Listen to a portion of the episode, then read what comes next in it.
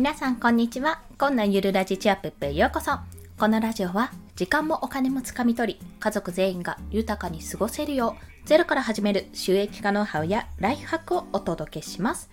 はい。ということで本日のお話は、確認用のアカウントを作る3つのメリットについてお話しします。これはですね、あのスタンド FM でも放送されているライター中村さんのツイートで知ったんですけども、まあ、ツイッターのアカウントで、まあ、サブアカウントを1つ作るといいよと。まあ、そのサブアカで何をするかというと、自分だけを、自分の本当のアカウントですね、だけをフォローして、それを見るっていうアカウントを作るといいということをご紹介されたんですよ。まあそのツイッターでね知ったんですけど、これを実際に試してみたら、めちゃめちゃね有益だったっていうお話です。まあその3つのメリットについてお話をします。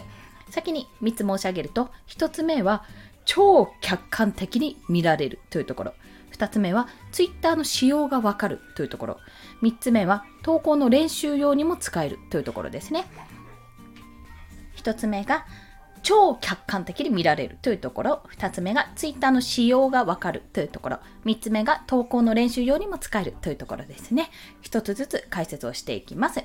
まずですね、まあ、3つのメリットの中にあえて入れなかったんですけども、アカウントをね、もう1つ作るのって全然楽です。全然楽、これ。まあ、メールアドレスか、要は、携帯が、携帯の番号があればいいので、何かしらね、自分が複数持っていれば、自分の本アカウントがメールだったら、じゃあ、携帯の番号でやればいいし、まあ、逆だったらメールでやればいいっていうような形なので、もう1つ作るのは全然楽です。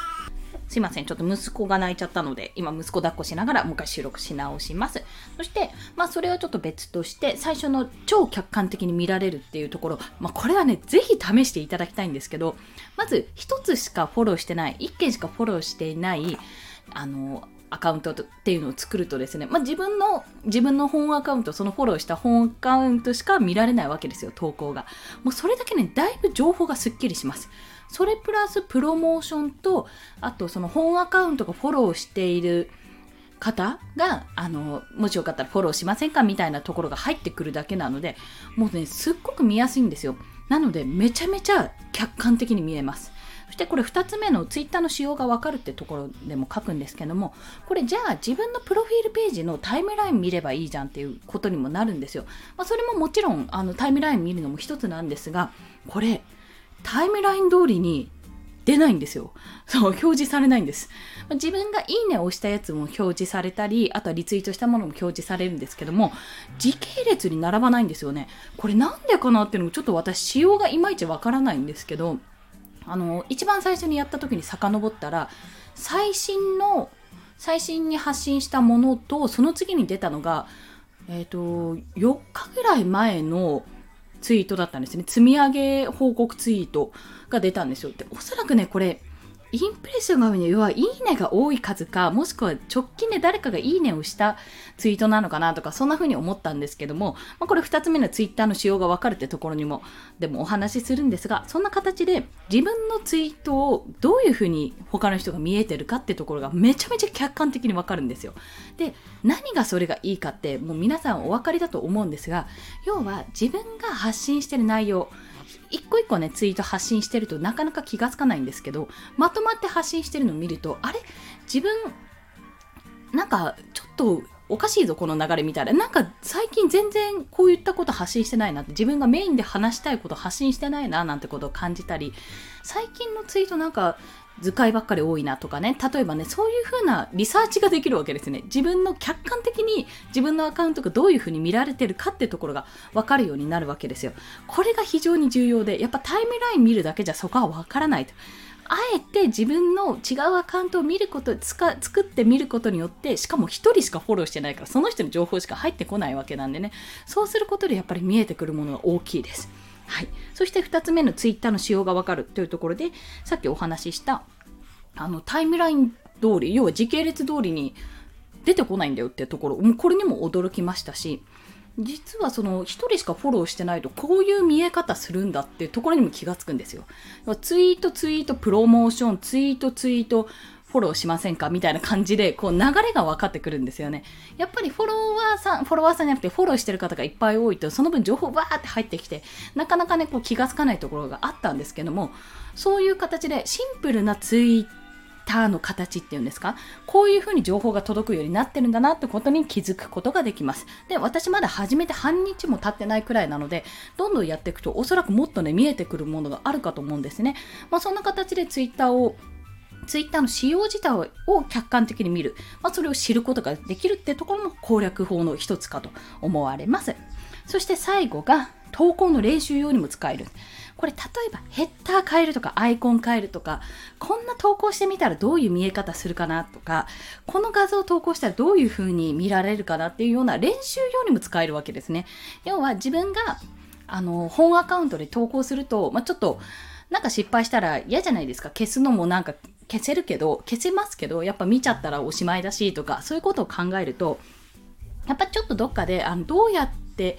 あの練習したいとかなんか仮に貼りたいところがあるなんて仮にどうやって見えるか見たいなって思うところがあるかと思うんですね、まあ、その時にこのアカウントを使うと練習用アカウントということで使えます。そしてまあヘッダーとかね位置とか確認するのにも使えるしなんならヘッダーをデザインすることになった時にどういう風な見え方っていうのを、まあ、自分のじゃなくてね他の方のを作る時にどういう見え方をするのかとかアイコンとヘッダー両方とも担当することになった時にじゃあ2つ合わせて親和性の高いような、ま、あの作り方をしようとかねそういう風にも使えるのでこれはねデザイナーさんには特におすすめなんだなと感じました。ということで今回確認用のアカウントを作る3つのメリットについてお話をしました。1つ目が超客観的に見られるというところ。2つ目が Twitter の仕様がわかるというところ。3つ目が投稿の練習用にも使えるというところです。はい。ということで本日の、えー、合わせて聞きたいはブログ記事ですね。こちら何回かご紹介してるんですけども、初心者必見 SNS を仕事にする方法についてご紹介します。まあ、ブログで私がなんで SNS に今力を入れているのか、まあ、課題バズツイートっていうのがあるんですけども、それをどうしてちょっと熱入れてるのかっていうところについてお話ししております。で、私が参考にしている無料教材から有料教材までも載せていますので、おお、失礼しました。今、くしゃみが入りましたね。もしよろしければ参考になさっていただけると嬉しいです。まあ、今ねあのボイシーとかでイケハヤさんがこう SNS やめまツイッターやめましたとかあのはあちゅうさんもツイッターやめましたなんてお話がされてると思って思うんですよ。で皆さんもご存知かもしれないんですがそれはあくまでもインフルエンサーの方とかもうすでにお客さんをね自分で抱えてる方は、まあ、SNS をやらないもうリストマーケの方に進むのも全然普通に普通だろうなそれありだろうなってことは思うんですけどもやっぱりまだまだ私のようにねあのフォロワーさんが1000人いってないようなパターンですとマイクロマイクロインフルエンサーにもならない状態ですとねやっぱりあの影響力っていうのが必要になってきますので、リストマーケはその後かなっていうような形かな。なので私は今後も SNS を強化していくために、まあ、頑張っていく、そんなお話も含めております。